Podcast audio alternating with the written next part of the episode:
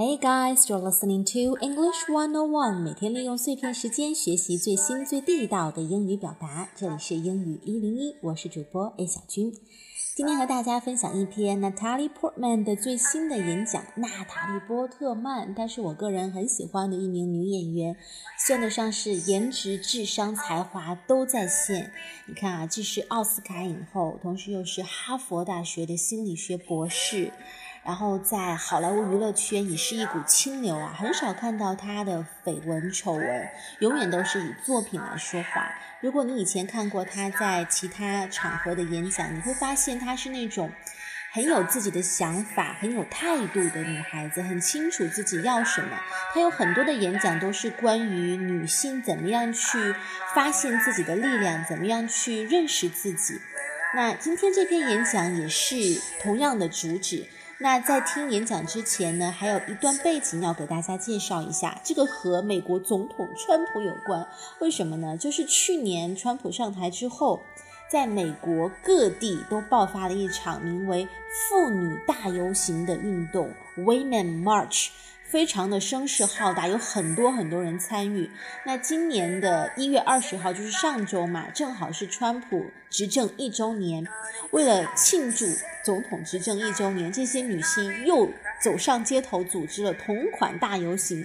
再次继续表达着对川普的各种不满，因为川普是不管是上台前还是上台后，都发表过很多不尊重女性的言论，包括有很多女性站出来起诉他曾经性骚扰过他们。那在今年的这个妇女大游行运动当中，有很多的明星也参与进来，包括像 Scarlett Johnson 寡姐，还包括 Natalie Portman。那他的这篇演讲里面提到了一段不为人知的经历啊，就是当年他出演自己的第一部电影《这个杀手不太冷》的时候，他才十二岁嘛。虽然一夜走红，名声大噪，但是他在收到的很多的粉丝的来信当中，发现其实这些所谓的粉丝是把他当成一个。啊，性幻想的对象，就是觉得他是那种好像洛丽塔式的女孩子，然后就开始给他写一些骚扰信。那在接下来的演讲当中，我们会听到娜塔莉谈起这段不太愉快的经历，以及她是怎么样反应的。All right, now let's listen to the speech. I turned 12 on the set of my first film, The Professional. in which I played a young girl who befriends a hitman and hopes to avenge the murder of her family. The character is simultaneously discovering and developing her womanhood, her voice, and her desire. At that moment in my life, I too was discovering my own womanhood, my own desire, and my own voice. I was so excited at 13 when the film was released and my work and my art would have a human response. I excitedly opened my first fan mail to read a rape fantasy that a man had written me. A countdown was started on my local radio show to my 18th birthday, euphemistically the date that I would be legal to sleep with. Movie reviewers talked about my budding breasts in reviews.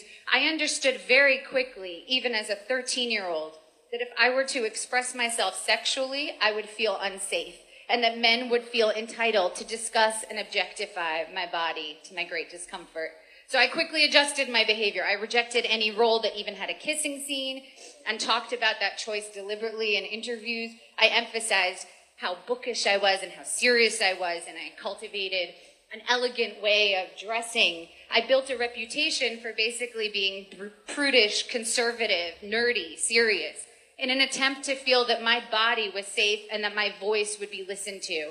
At 13 years old, the message from our culture was clear to me. I felt the need to cover my body and to inhibit my expression and my work in order to send my own message to the world that I'm someone worthy of safety and respect. 如果你之前有听过娜塔莉的其他演讲，你可能会发现她有一个小毛病，就是她很少停顿。这可能是因为她思维比较快，然后她的语速甚至还跟不上她的思维速度。但是对于大多数人来说，其实，在公众演讲的时候，停顿是必要的，而且能够帮助你的听众很好的去消化吸收你要讲的内容，包括。引起他们的注意，因为适当的停顿其实是一种很好的引起大家吸引注意力的方式。但不管怎么样，演讲的内容是更重要的。所以，我们来分析一下这篇文章的内容，里面也有一些啊词汇和固定表达方式，我觉得是值得挑出来说一说的。首先，他提到了。呃，他在拍第一部电影的时候是十二岁。I turned twelve on the set of my first film。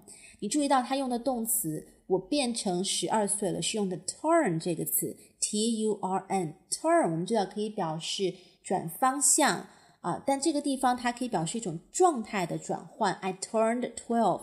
当你二十岁的时候，你可以说 I turned twenty。三十岁了，I turned thirty。那 on the set of my first film 这个地方的 set s e t 指的是电影拍摄的片场，所以在片场上我迎来了我的十二岁。什么片子呢？The Professional。这个杀手不太冷，几乎是国内人所皆知，但是它的英文名可能很多人不知道。The Professional。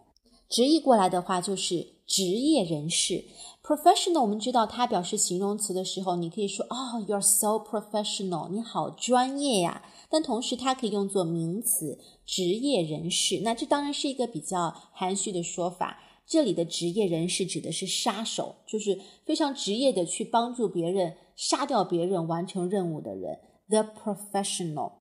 那在电影里面，she played a young girl who befriends a hitman and hopes to avenge the murder of her family。你看，娜塔莉是这样来概括总结电影的内容的：一个小女孩 befriends a hitman。hitman 就是 killer 杀手的意思。那 befriend means make friends with somebody 和谁做朋友。要注意，它后面是直接接名词接人。befriend somebody，比方说，he befriended every stranger he met。对遇到的每个陌生人，他都以朋友相待。befriend somebody，那后面的 avenge the murder 指的是复仇。avenge 后面也可以直接接人物，avenge somebody。但是要注意啊，当你说 avenge somebody 的时候，你的意思是你为谁而复仇？比方说啊，he。Finally avenged his brother，指的是他终于为他的哥哥报了仇。所以 avenge 后面接的一定是受害者，而不是加害者，这个要注意了。那在电影里面，娜塔莉说：“The character is discovering and developing her womanhood。” Womanhood 是什么意思呢？Womanhood means The state of being a woman rather than a girl，指的就是小女孩在成长过程当中啊，经历青春期，慢慢的变成女人的那个阶段。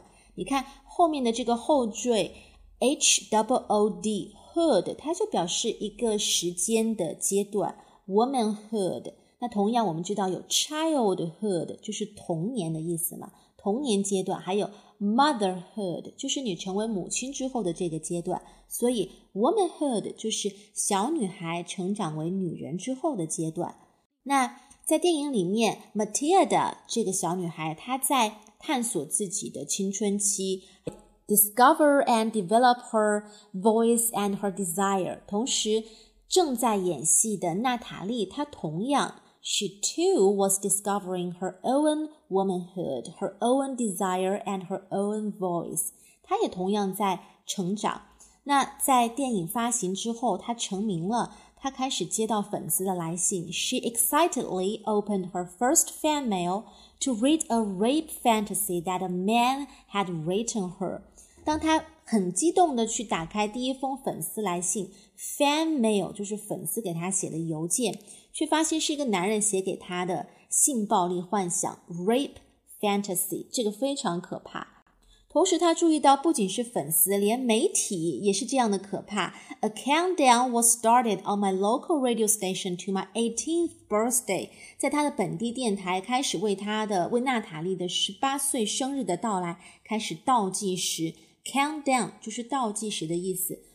为什么呢？我们知道，在美国，如果和未成年人发生性关系是要负法律责任的，是犯法的。所以，到了十八岁，意味着。she would be legal to sleep with。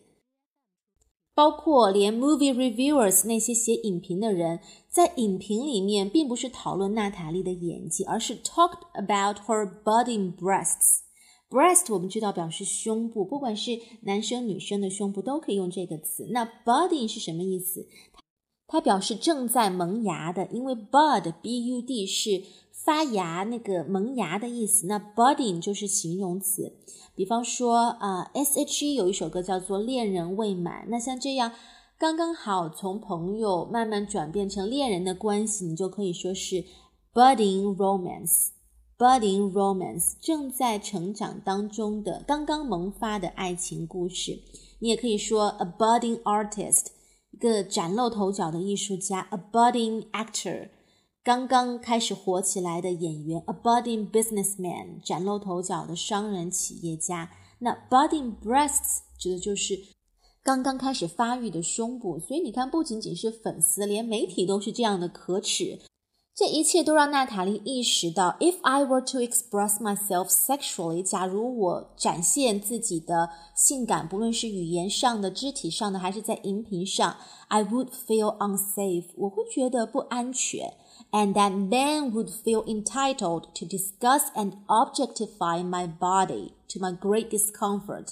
那同时，男性们会觉得他们有权利、有资格去讨论和物化我的身体。Objectify 就指的是物化，object 我们知道是物体名词，那 objectify 是它的动词的形式。同时，feel entitled to do something 就是指的是感觉到有资格、有权利去做什么事情。那为了避免这样的情况，从那个时候开始，娜塔莉开始 adjusted。Her behavior 开始调整自己的状态。首先，她拒绝了所有包含吻戏的电影。She rejected any role that even had a kissing scene, and she talked about that choice deliberately in interviews. 在采访里面也刻意的去提到自己有这样一条底线，呃，我不接吻戏。同时，她在媒体和粉丝面前就竭尽全力去塑造一种形象。什么形象呢？她用了五个形容词。